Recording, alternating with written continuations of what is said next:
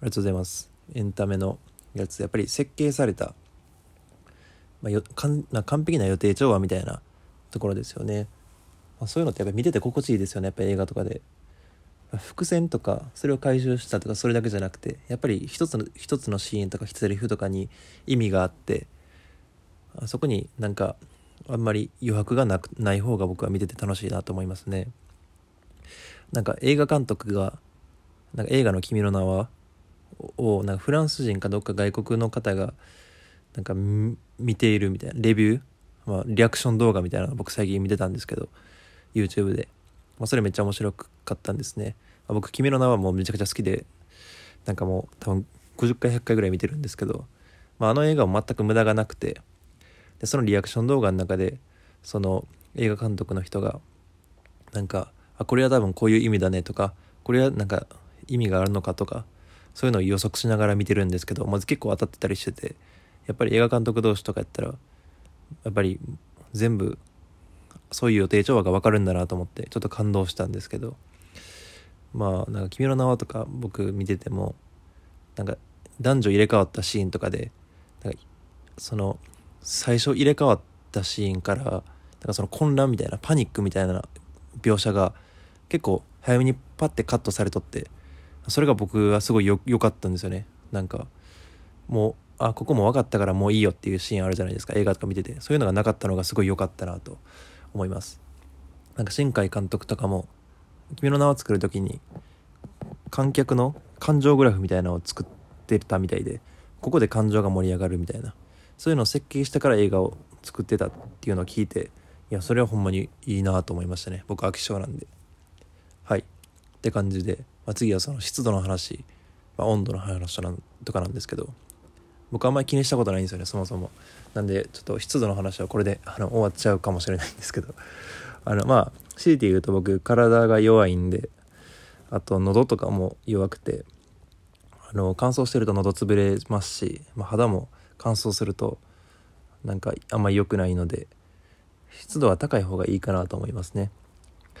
でなんか武井壮さんが昔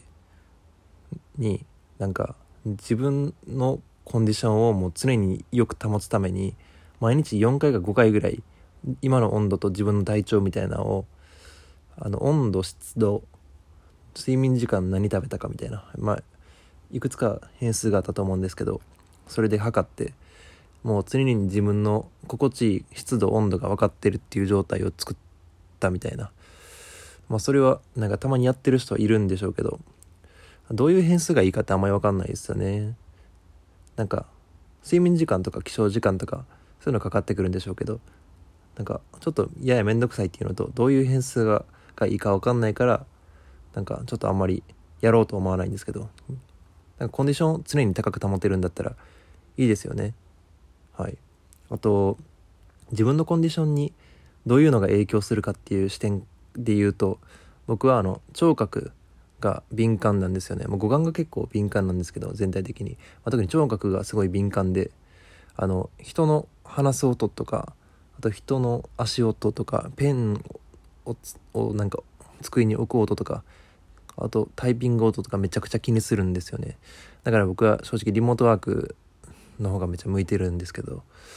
だからあとレストランとかすごい高級とかすごい美味し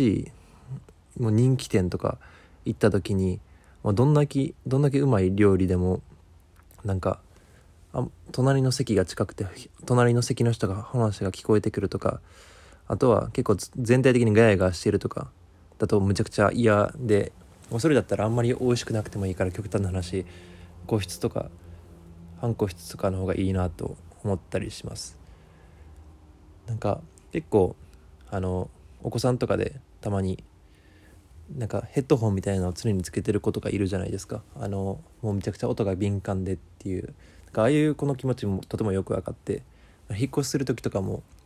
あのできるだけ壁が薄くないところとかはどういうところやろうとか思いながらいつも探してますね。はい。って感じですかね。で次質問で最近僕柴田さんなんか結構めっちゃノート更新してるなと思って、まあ、全部面白く読んでるんですけど、まあ、その中になんか大学院1年生の時にみたいな。大学院2年とか、まあ、そういう記述があって。あ柴田さんってなんか大学院行ってたんだっていうのを気づいたんですけど。柴田さんってなんか専攻って何やったんですかっていうのがあの聞きたいなと思ってて。っていうのも僕なんか将来的に